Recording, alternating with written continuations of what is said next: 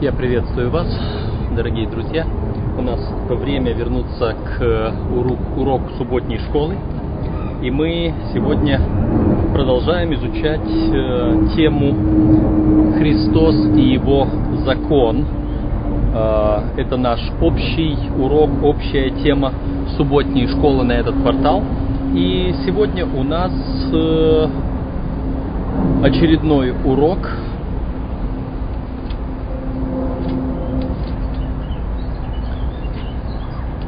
Мы сегодня изучаем урок 11. Апостолы и закон. Апостолы и закон. Мы до сих пор говорили об, э, о завете, о законе Иисуса Христа, о том, как оно все было в начале. Сейчас мы посмотрим, как э, апостолы относились к закону, те апостолы Иисуса Христа, которые стояли у истоков христианской церкви. Урок 11. Памятный стих у нас Римлянам 7 глава 12.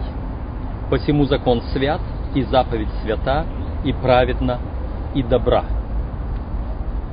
Э, да, прежде чем мы поговорим об этом, хочу просто пару слов сказать о, о том, где я нахожусь сейчас, э, где я делаю эту запись.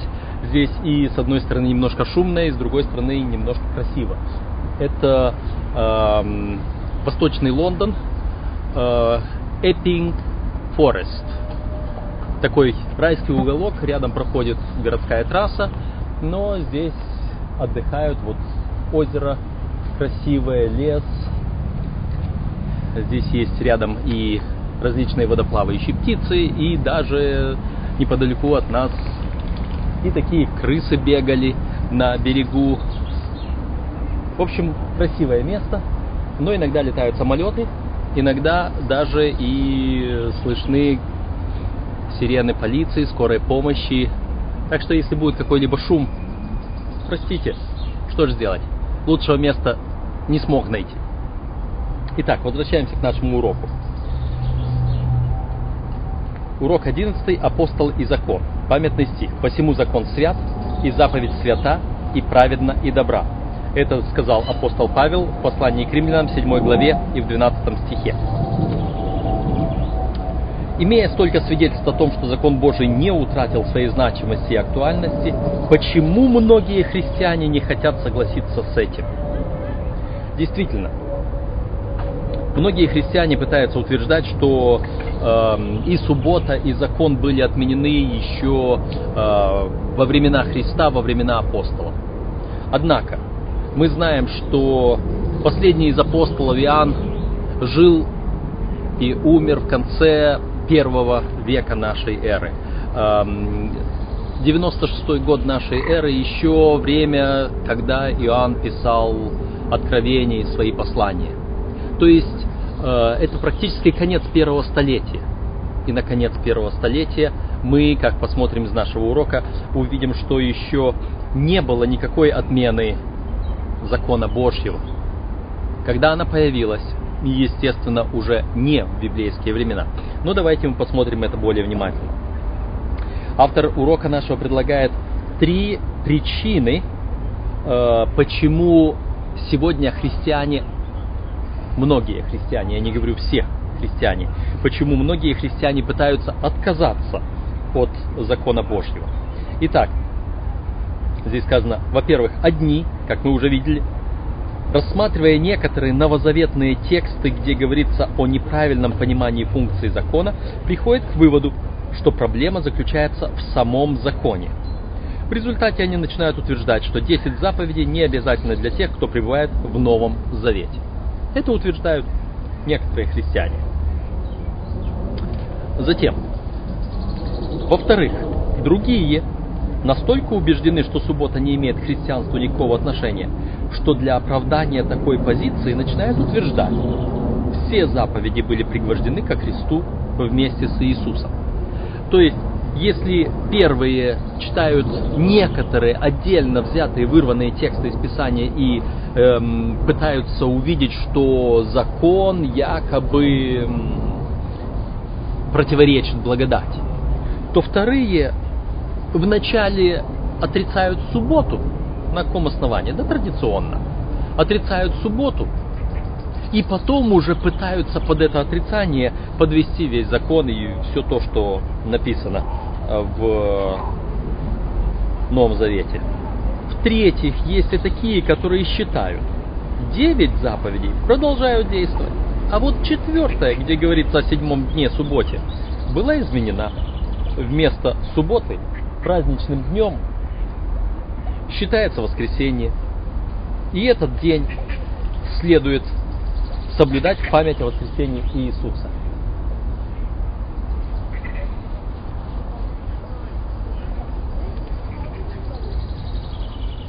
Итак, три разных позиции, три разных причины, почему христиане борются с законом.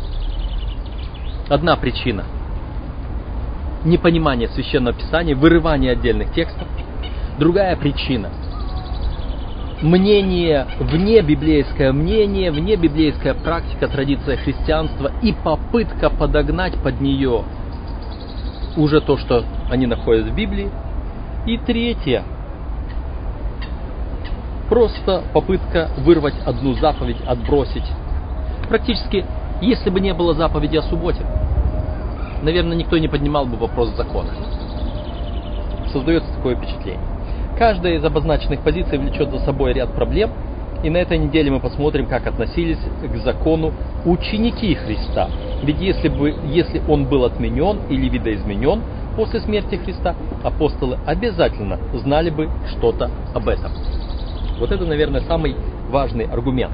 Потому что если изменение отношения к закону или к субботе произошло во времена апостолов, то апостолы должны это знать. Если это произошло не во времена апостола, вернее, если апостолы об этом ничего не говорят, ничего не учат, ничего не знают, то явно это уже фальсификация или ложное учение. Потому что Священное Писание достаточно говорит о том, эм, э, что придут люди, и это апостолы писали, что придут лютые волки, придут те, которые лжеучителя и лжепророки, придут те, которые будут э, благовествовать иное благовествование. Но на самом-то деле они только смущают народ. То есть вот такие тексты мы можем найти в Священном Писании, которые предостерегают о том, что будет после, как апостолы говорят, я знаю, что по отшествии моем войдут лютые волки, нещадящие стада и так далее. Итак, у нас есть несколько апостолов, которые оставили свои писания, свои тексты, и мы здесь имеем, сегодня рассмотрим апостола Павла, апостола Петра, апостола Иоанна, апостола Иакова и апостола Иуду.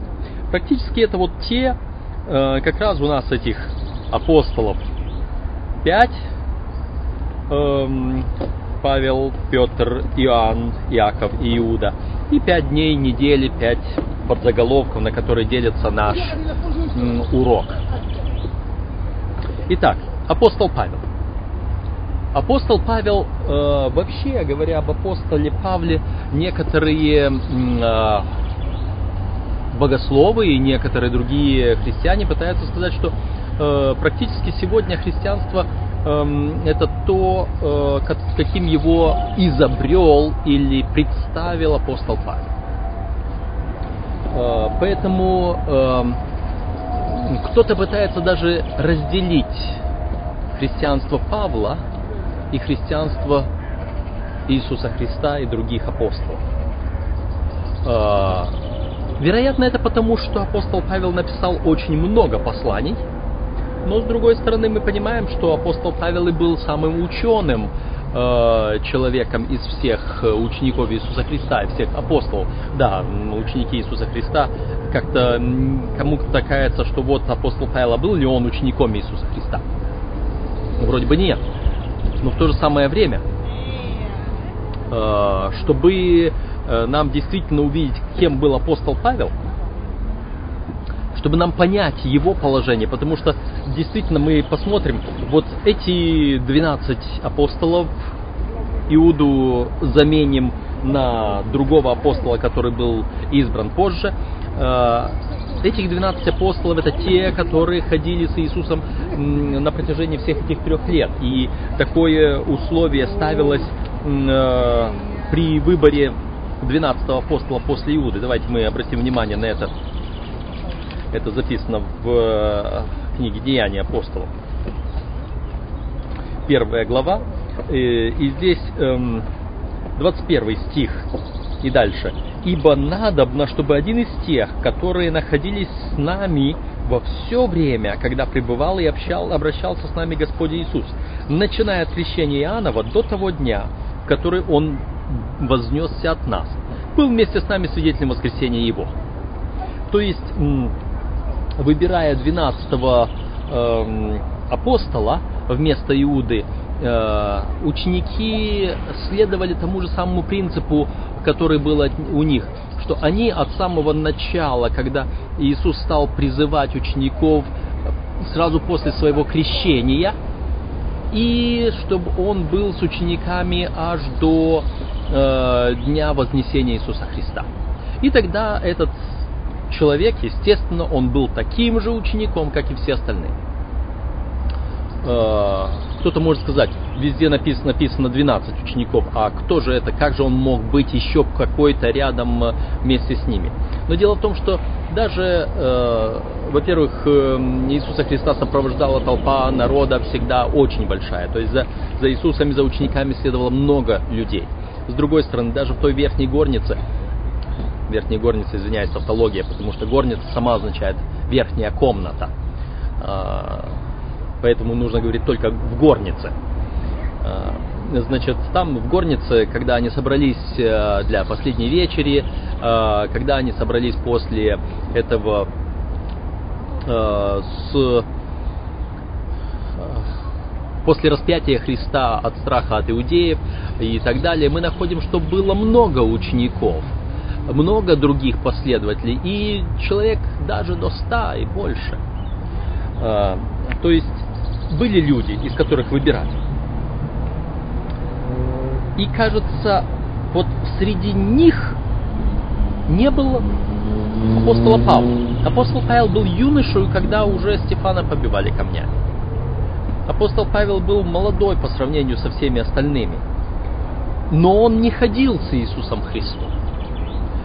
Каким образом он стал апостолом? И вот чтобы нам понять апостольство Павла. Мы понимаем, что, во-первых, э, Павла призвал сам Иисус Христос.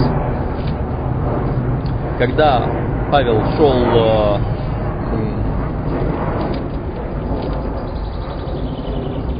гнать э, христиан в Дамаск, Иисус Христос сам лично явился ему, призвал его через Ананию и так далее.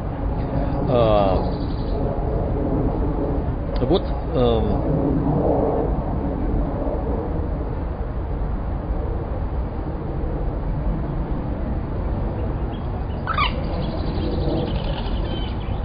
когда мы говорим об апостоле Павле, то мы читаем следующее о нем. Это Галатам первая глава. И здесь Павел пишет о себе. И вот смотрите, с 16 стиха, э, даже раньше, 15 стих. «Когда же Бог, избравший меня от утробы матери моей и призвавший благодатью Своей, благоволил открыть во мне Сына Своего, чтобы я благовествовал Его язычникам, я не стал тогда же советоваться с плотью и кровью, и не пошел в Иерусалим к предшествовавшим мне апостолам, а пошел в Аравию и опять возвратился в Дамаск. Потом, спустя три года, ходил я в Иерусалим видеться с Петром и пробыл у него дней пятнадцать. Другого же из апостолов я не видел никого, кроме Иакова, брата Господня. И так далее. Что мы здесь видим?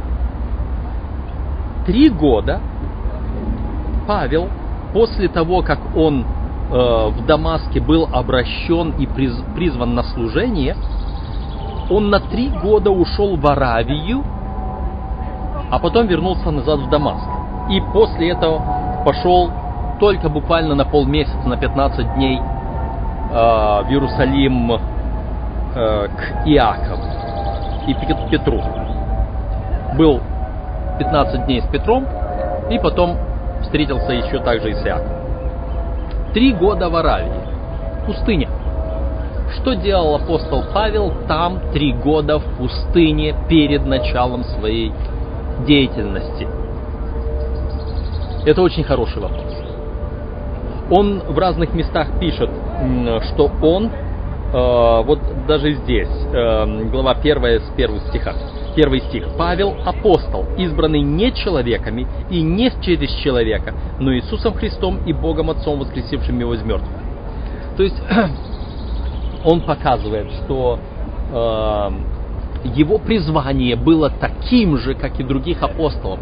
Он был призван лично Иисусом Христом, он был научен лично Иисусом Христом на протяжении тех же трех лет, которые провел, провели все остальные ученики э, с Иисусом Христом, так и он э, провел с Иисусом Христом, но уже в пустыне Аравии после вознесения Иисуса Христа. Итак, апостол Павел такой же апостол, как и все остальные. Эм, основная причина, как здесь пишется у нас, почему некоторые утверждают, будто Павел основал новую религию, кроется в неправильном понимании его учения о законе и благодати. Э, здесь предлагается нам посмотреть на ряд стихов, которые э, могут показаться как э, те, которые отвергают закон и ставят благодать выше закона. Э, Римлянам 3.28. Откроем и прочитаем. Римлянам 3 глава 28 стих. Ибо мы признаем, что человек оправдывается верою, независимо от дел закона. Оправдывается верою, независимо от дел закона. Кажется, закон и вера противоречат. Римлянам 6.14. Римлянам 6.14. Грех не должен над вами господствовать, ибо вы не под законом, но под благодатью. Римлянам 7.4. Так и вы, братья мои, умерли для закона телом Христовым, чтобы принадлежать другому, воскресшему из мертвых, да приносим плод Богу. Галатам 3, 24 и 25.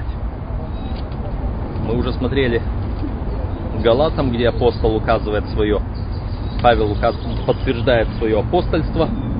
Опять возвращаемся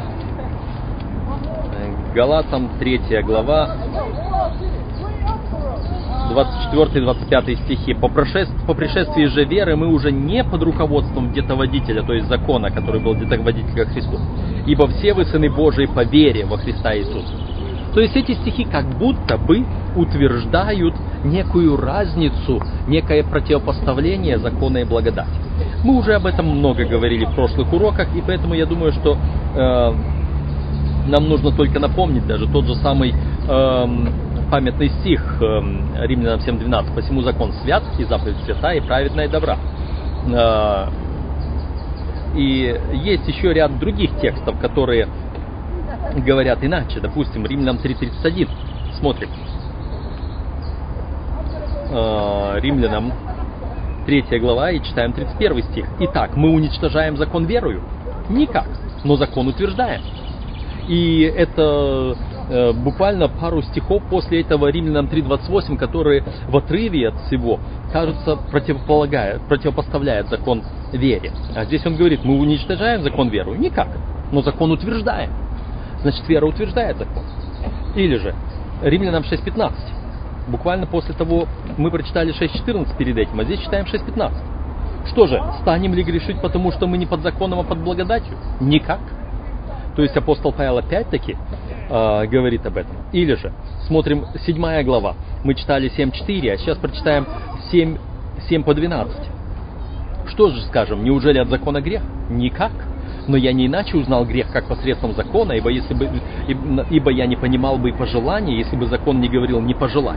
Но грех, взяв повод за, от заповеди, произвел во мне всякое пожелание, ибо без закона грех мертв.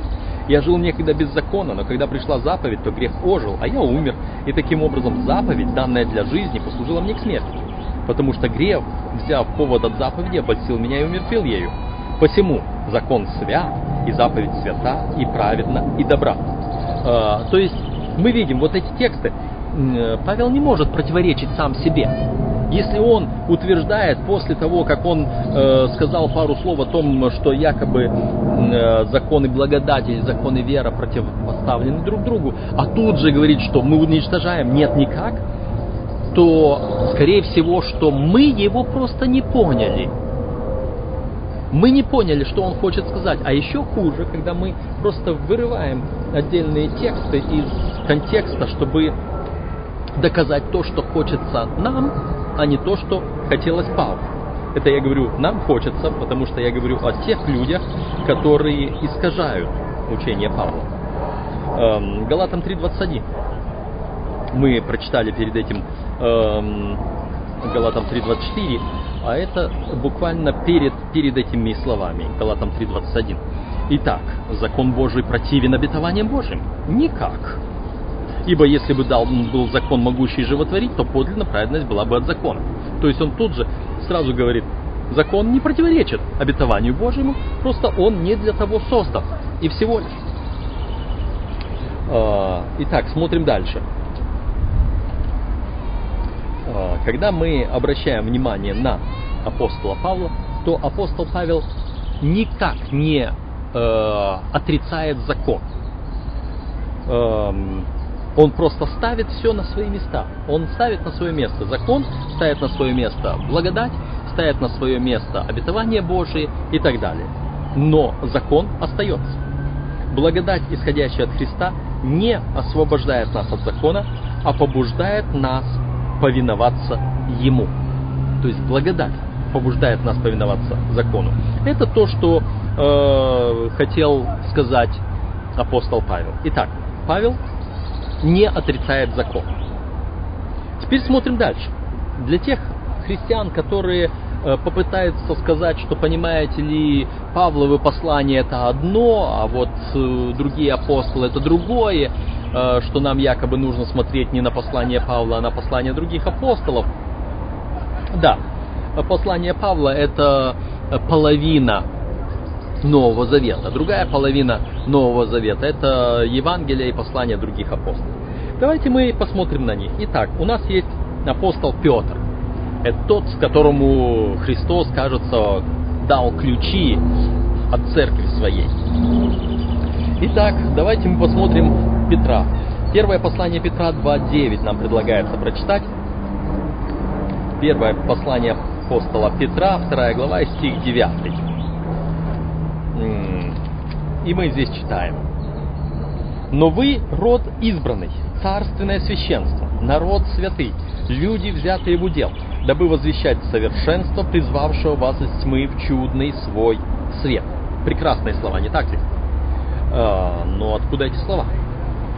А, здесь нам предлагается вспомнить, а, что это слова записаны были в исход 19.6. Давайте мы посмотрим на исход 19.6, что там было написано, что цитирует апостол Петр.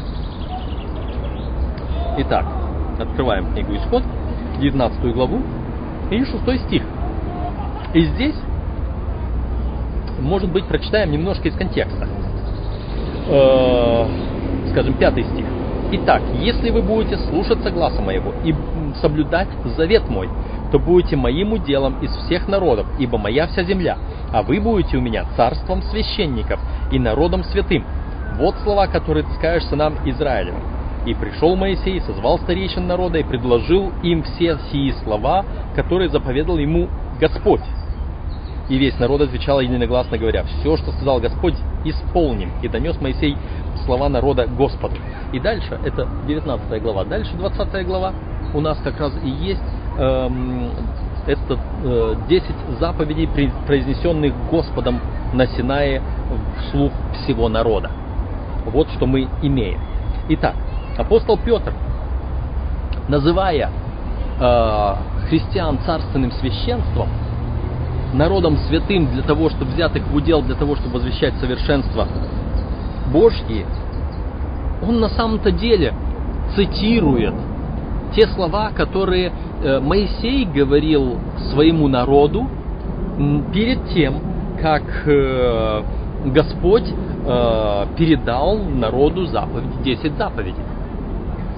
Поэтому это уже говорит о, том, Петр четко знал, о чем он говорит. И давайте мы посмотрим, допустим, что говорится о верности Петра закону. Вообще, мы вспоминаем, что у Петра и у апостола Павла были некоторые даже публичные разногласия в отношении э, того, как Петр э, буквально исполнял закон Моисеев.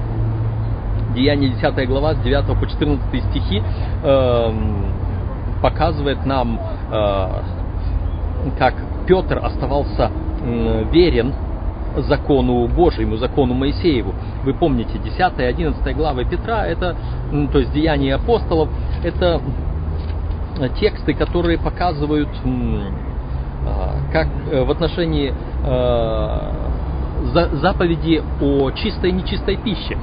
С 9 стиха по 14 в 10 главе Деяний. Здесь вот это видение, которое было у Петра, когда он видит отверстие неба, исходящий к нему некоторый сосуд, как бы большое полотно, привязанное за четыре угла и опускаемое на землю, и в нем находились всякие четвероногие земные звери, присмыкающиеся, и птицы небесные, и был глаз к нему «Встань, Петр, закали и ешь». Но Петр сказал, «Нет, Господи, я никогда не ел ничего скверного или нечистого».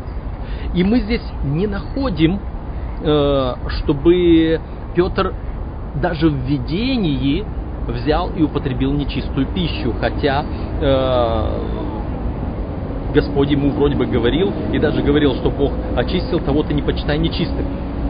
И когда мы прочитаем вот, эту, вот этот текст, э, то на протяжении 10 и 11 глав э, несколько раз здесь показано о том, что э, это было не относительно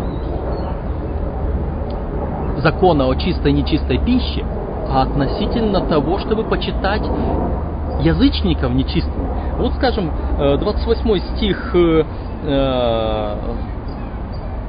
10 э, главы Деяния, когда, Иисус, э, когда Петр говорит в, в отношении того, что он сделал, и сказал им, вы знаете, что иудею возбранено сообщаться или сближаться с иноплеменником – но мне Бог открыл, чтобы я не почитал ни одного человека скверным или нечистым, посему я, будучи позван, и пришел беспрекословно.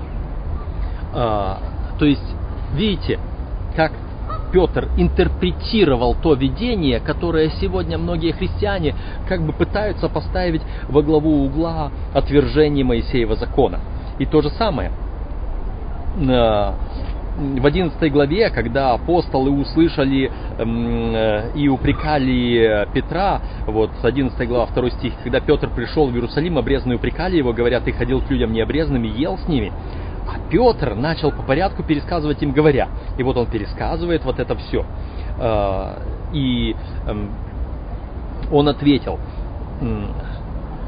9 стих, и отвечал мне голос вторично с неба, что Бог очистил того ты не почитай нечистым, и вот он говорит, 12 стих, и Дух сказал мне, чтобы я шел с ними, немало не сомневаясь, и так далее, и так далее. Вот, вот таким образом э, вот это видение было дано совершенно не для отвержения закона Божьего. Итак, Петр. Э, Петр никогда не отвергал закон Божий.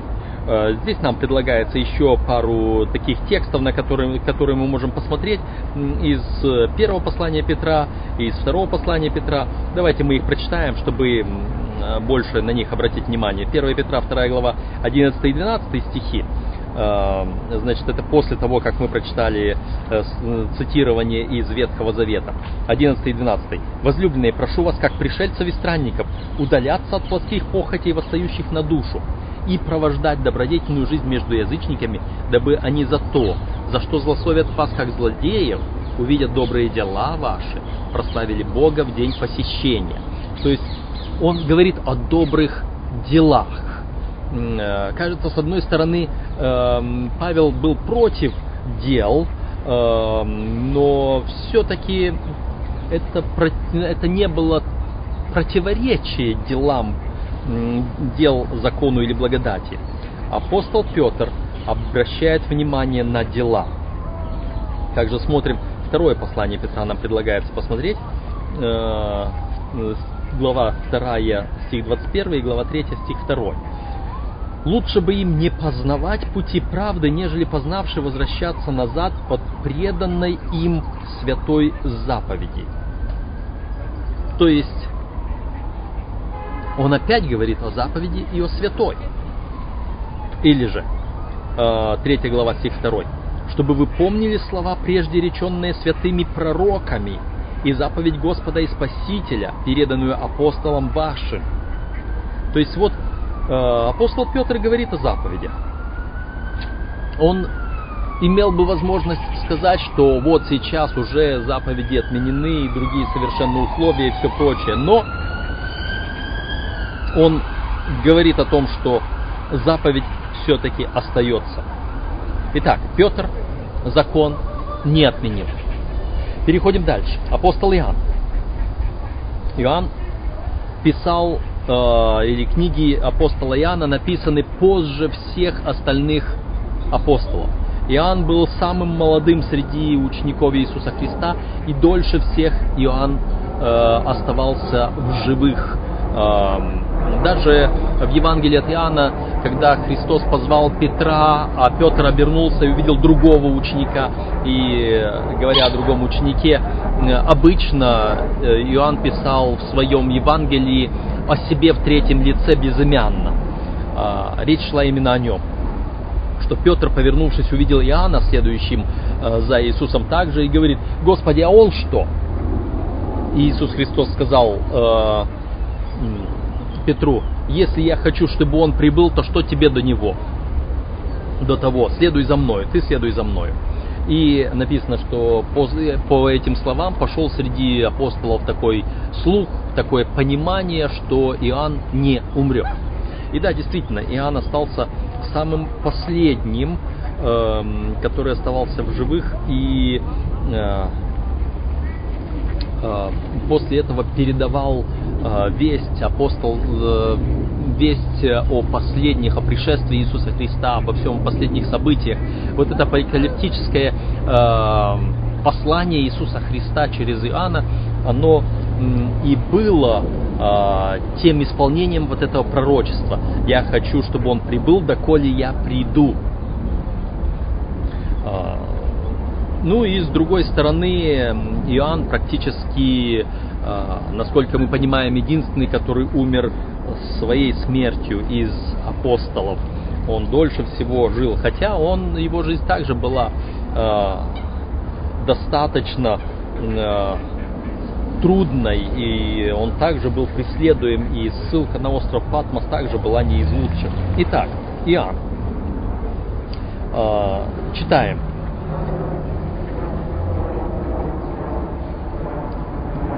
Судя по последнему тексту его Евангелия, Э, Иоанна 21-25, Иоанну было многое известно о деятельности Иисуса.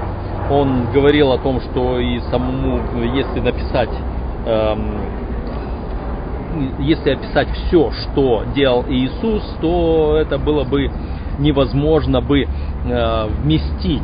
Последний стих. Многое другое сотворил Иисус, но если бы писать о том подробно, то, думаю, самому миру не вместить бы написанных книг. Э, это Э, Иоанн, который довольно-таки внимательно все изучал, хорошо запоминал и пытался передать самую истину об Иисусе Христе. Э, Евангелие от Иоанна стоит особняком эм, от всех остальных Евангелий, потому что те три Евангелия э, Матфея, Марка и Луки называют синоптическими, а Евангелие от Иоанна своеобразное, которое показывает божественность Иисуса Христа и дает надежду на вечное царство Иисуса Христа. И потому здесь э, наш автор урока говорит, несомненно, такой близкий к Иисусу человек, как Иоанн, знал бы о том, что Иисус отменил закон Божий, если бы это было так. И вот что мы видим. Иоанна 15 глава, первых 11 стихов. Евангелие от Иоанна, 15 глава, первых 11 стихов. Помним, что это Евангелие было записано уже практически в конце первого века, когда многих других апостолов уже не было в живых. А, прощения, чуть не прочитал другую главу. Иоанна 15 глава. «Я есть истинная виноградная лоза, Отец мой виноградарь. Всякую у меня ветвь, не приносящую плода, Он отсекает, и всякую приносящую плод очищает, чтобы более принесла плода. Вы уже очищены через слово, которое я проповедовал вам. Прибудьте во мне, и я в вас. Как ветвь не может приносить плода сама собою, если не будет на лозе, так и вы, если не будете во мне. Я есть лоза, а вы ветви. Кто пребывает во мне, и я в нем, тот приносит много плода, ибо без меня не можете делать ничего. Кто не прибудет во мне, извергнется вон, как ветви, и засохнет, а такие ветви собирают и бросают в огонь, и они сгорают. Если прибудете во мне, и слова мои в вас прибудут, то чего не пожелаете, просите, и будет вам. Тем прославится Отец мой, если вы принесете много плода и будете моими учениками. Как возлюбил меня Отец, и я возлюбил вас, прибудьте в любви моей. И далее. Если заповеди мои соблюдете и пребудете в любви моей, как и я соблюдал заповеди Отца моего и пребываю в любви Его, сие сказал я вам, да радость моя в вас прибудет, и радость ваша будет совершенна. Иисус соблюл заповеди Отца Своего и передает эти заповеди э, ученикам Своим. И если кто-то пожелает сказать, что вот в Ветхом Завете это были заповеди Иисуса, а в Новом, то есть в Ветхом Завете были заповеди Отца, а в Новом Завете заповеди Иисуса, э, я не знаю, насколько это можно вообще увидеть, когда Иисус цитировал Ветхий Завет и э, заповеди, он говорил на сих двух заповедях э, основывается весь закон и пророки, цитируя опять-таки из закона Моисеева «Возлюби Бога всем сердцем и ближнего, как самого себя», э, тем не менее, я хочу еще сказать, если этого недостаточно, то посмотрите, говорит, прибудете в любви моей, как я э, соблюл заповеди Отца и пребываю в любви Его любовь Иисуса и любовь Отца – это разная любовь? Если это не разное, то точно так же не может быть разной и заповеди Иисуса, и заповедь Отца. Э, для меня это очень серьезный аргумент. Итак, но помним, что Иоанн оставляет закон. Закон, который Иисус Христос передал. Э, дальше читаем. Э, первое послание Иоанна, 2 глава, 3 и 6 стихи. Первое послание Иоанна, 2 глава, стихи 3 по 6. А что мы познали Его, узнаем из того, что соблюдаем Его заповеди. Кто говорит, я познал Его, но заповеди Его не соблюдает, тот лжец, и нет в нем истины. А кто соблюдает Слово Его, в том истинно любовь Божия совершилась. Из всего узнаем, что мы в нем. Кто говорит, что пребывает в нем, тот должен поступать так, как он поступал. А он поступал как? Он исполнил, он соблюл заповеди отца своего. То есть здесь в первом послании Иоанна довольно-таки много говорится о заповедях Божьих. Допустим, э, пятая глава, второй стих э, что мы любим детей Божьих, узнаем из того, когда любим Бога и соблюдаем заповеди Его, заповеди Божьи. Ибо это есть любовь к Богу, чтобы мы соблюдали заповеди Его, и заповеди Его не тяжкие. Итак, э, у Иоанна очень много Э, сказано о заповедях Божьих. Э, так что э, нам нет смысла пытаться представить, что закон был изменен в дни апостола, потому что тот апостол, который последним оставался в живых, он продолжал писать после всех других учеников о заповедях. Или вот, допустим, он повторяет во втором послании Иоанна, 6 стих, здесь только одна глава. Э, вначале он говорит, пятый стих прочитаю. «И ныне прошу тебя, госпожа, не как новую заповедь предписывайте тебе, но ту, которую имеем от начала, чтобы мы любили друг друга. Любовь же состоит в том, чтобы мы поступали по заповедям Его. Это та заповедь, которую вы слышали от начала, чтобы поступали по ней. И от начала, естественно, у первых христиан э, не было других писаний, кроме писаний Ветхого Завета. И их они знали. Эм, Писания Нового Завета вот только-только писались. И в этих писаниях Нового Завета апостол Иоанн ссылается на заповедь, которую они слышали от начала. То есть заповедь Моисея, записанная Моисеем. Итак, Иоанн, можно сказать, любимый ученик Иисуса и последний ученик, оставшийся в живых, он заповедь подтвердил. Я делаю паузу, смотрю, потому что пролетела мимо красивая большая белая цапля. Не знаю, была ли она у нас на заднем плане видна, а, вот, но приятно здесь, в этом лесочке, хотя рядом и шумно, и сверху самолеты летают, и машины рядом с сиренами и так далее. Птицы поют, а, различные водоплавающие птицы. Замечательный уголочек. Но я отвлекся. Продолжаем дальше. У нас еще впереди два апостола. Апостол Яков. Апостол Яков и закон. Что касается апостола Якова, то кажется, что он в своих посланиях, его послание одно послание, но оно как будто бы противоречит полностью посланиям Павла. Потому что он так сильно возвышает закон, э, так сильно опирается на дела, что кажется это противоречие. Однако нет. Однако нет, они говорят об одном и том же. Э, потому что, э, смотрите, Якова 2 глава, 7 по 9 стихи. Давайте мы посмотрим на эти тексты и попытаемся понять положение э, или взгляд Иакова и на закон, и на благодать. Иакова 2 глава 7 по 9 стихи. Не они ли бесславят доброе имя, которым вы называетесь, если вы исполняете закон царский по Писанию «возлюби ближнего твоего, как самого себя», хорошо делаете. Но если поступаете с лицеприятием, то грех делаете и перед законом оказываетесь преступниками. Кто соблюдает весь закон и согрешит в одном чем-нибудь, тот становится виновным во всем. Ибо тот же, кто сказал «не прелюбодействуй», сказал «и не убей». Посему, если ты не прелюбодействуешь, но убьешь, то ты также преступник закона.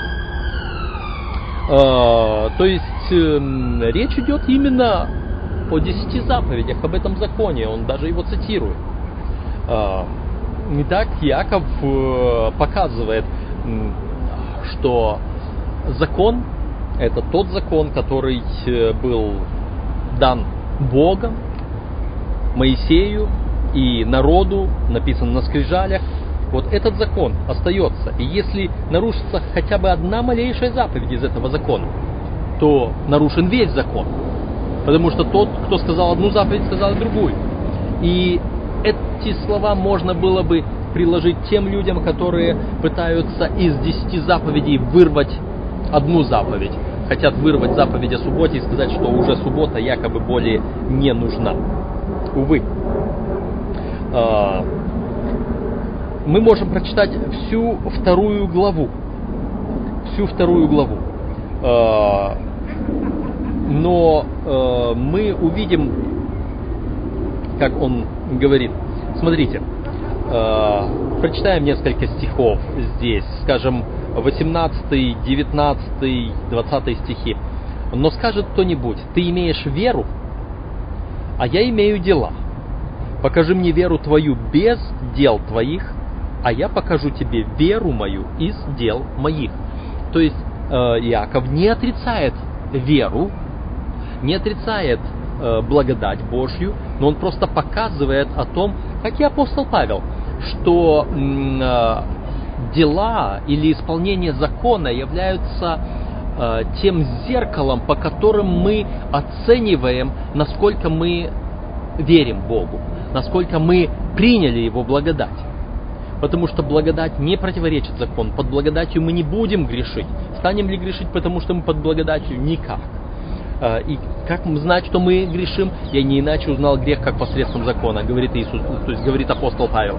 А Яков говорит четко, покажи мне веру твою без дел моих, и явно, что эта вера не потянет, а, это будет не та вера, которую эм, Господь принимает, потому что и бесы веруют и трепещут, вот, он говорит, э, а я покажу веру мою из дел моих. Говорит, ты веруешь, что Бог един, хорошо делаешь, и бесы веруют и трепещут. Но хочешь ли знать неосновательный человек, что вера без дел мертва? Если человек не имеет заповедей закона, он не имеет основания.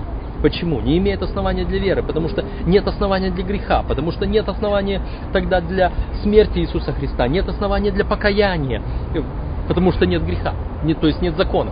Где нет закона, там нет греха, уточнял апостол Павел.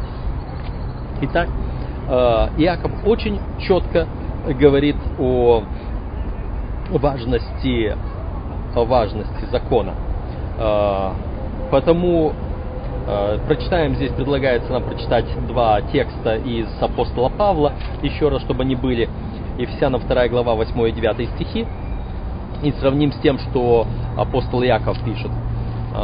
Ефесянам 2, 8, 9.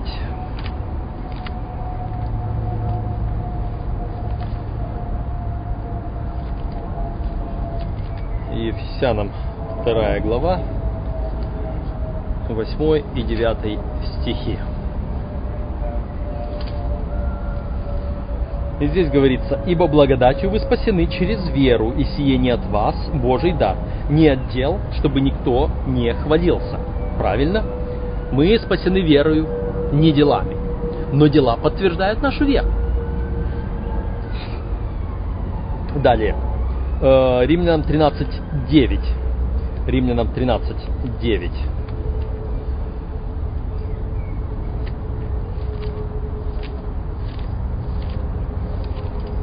И здесь нам говорится, Ибо заповеди «не прелюбодействуй, не убивай, не кради, не лжесвидетельствуй, не пожелай чужого» и все другие заключаются в всем слове «люби ближнего твоего, как самого себя».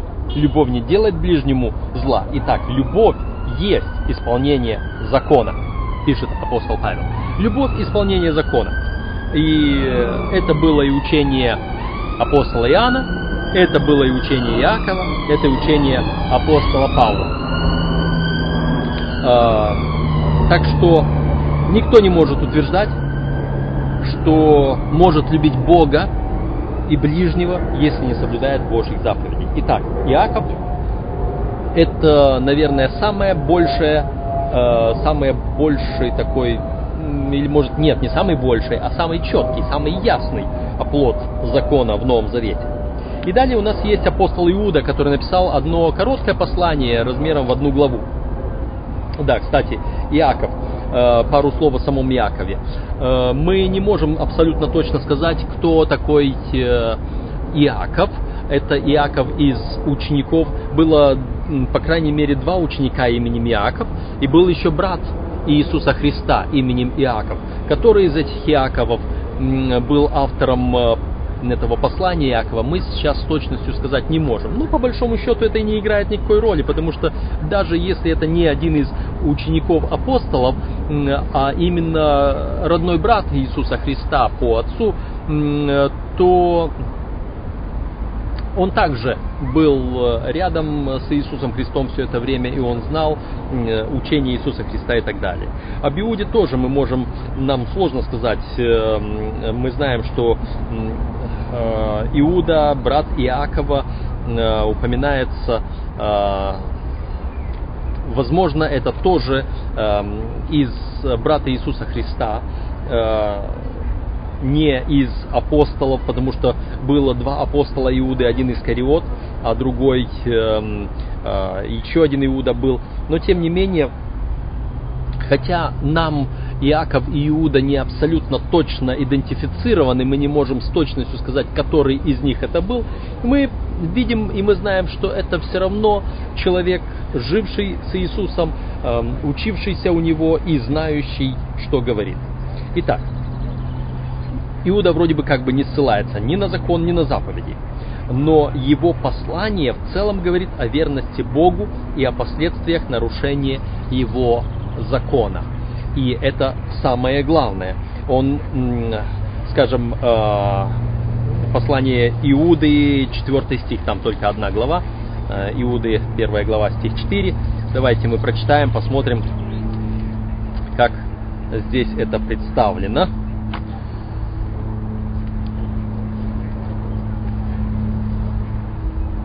Четвертый стих. «Ибо вкрались некоторые люди, издревле предназначенные к всему осуждению, нечестивые, обращающие благодать Бога нашего в повод к распутству и отвергающиеся единого владыки Бога и Господа нашего Иисуса Христа». Вот как раз вот эти слова и показывают, что Иуда увидел уже в свое время как э, некоторые христиане, некоторые последователи Иисуса Христа, которые дальше, потом будут э, отвергать больше э, учения. Это те ложные учителя, которые впоследствии изменят очень скоро, уже второй век, начались местами отрицания многих э, законов Ветхого Завета, и в том числе появилось, это 120 год нашей эры, уже появилось э, отрицание субботы в некоторых местах. И первые такие э, намеки на это Иуда уже видел. И он говорит, вкрались они, которые э, превращают благодать Господа в повод к распутству. Э, это та проповедовавший дешевую благодать. Он так и говорит, возлюбленные, имея все усердие писать вам об общем спасении, я почел за нужное написать вам увещание, подвязаться за веру, однажды преданную святым. Итак, э, вот здесь э, мы понимаем, что не было бы нужды писать на эту тему, если бы не было каких-то недопониманий э, у некоторых лжеучителей. Э, мы можем сравнить э, написанное в третьей главе послания к евреям. Давайте мы прочитаем эти слова. Евреям 3 глава. И здесь тексты с 7 по 19, здесь довольно-таки большой текст, но тем не менее. А, Посему, как говорит Дух Святой, ныне, когда услышите глаз Его, не ожесточите сердец ваших, как во время ропота в день искушения в пустыне. А, то есть а, апостол в это время призывает к верности Богу. И вот он говорит, 12 стих я читаю, да? Смотрите, братья, чтобы не было в ком из вас сердца лукавого и неверного, дабы вам не отступить от Бога живого, но наставляйте друг друга каждый день, доколе можно говорить ныне, чтобы кто из вас не ожесточился, обольстившись грехом. Ибо мы сделались причастниками Христу, если только начатую жизнь твердо сохраним до конца.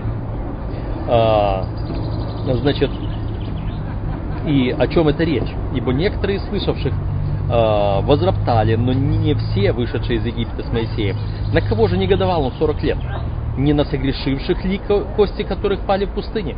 Против кого же клялся, что не войдут в покой его, как не против непокорных? Итак, видим, что они не могли войти за неверие. Непокорность закону Божьему апостол э, Павел в послании к евреям называет неверностью. И вот здесь именно к этому и обращается апостол Иуда. Он перекликается, этот отрывок, с тем, смотрите, э, это стихи 5 по 7. «Я хочу напомнить вам, уже знающим это, что Господь, избавив народы земли египетской, потом неверовавших погубил». Э, э, здесь у меня моя ссылка на Евреям 4 главу, 2 стих, давайте мы ее прочитаем. Евреям 4 глава, 2 стих. Ибо и нам оно, это обетование войти в покой его, и нам оно возвещено, как и тем, но не принесло им пользы слово слышанное, не растворенное верою слышавших.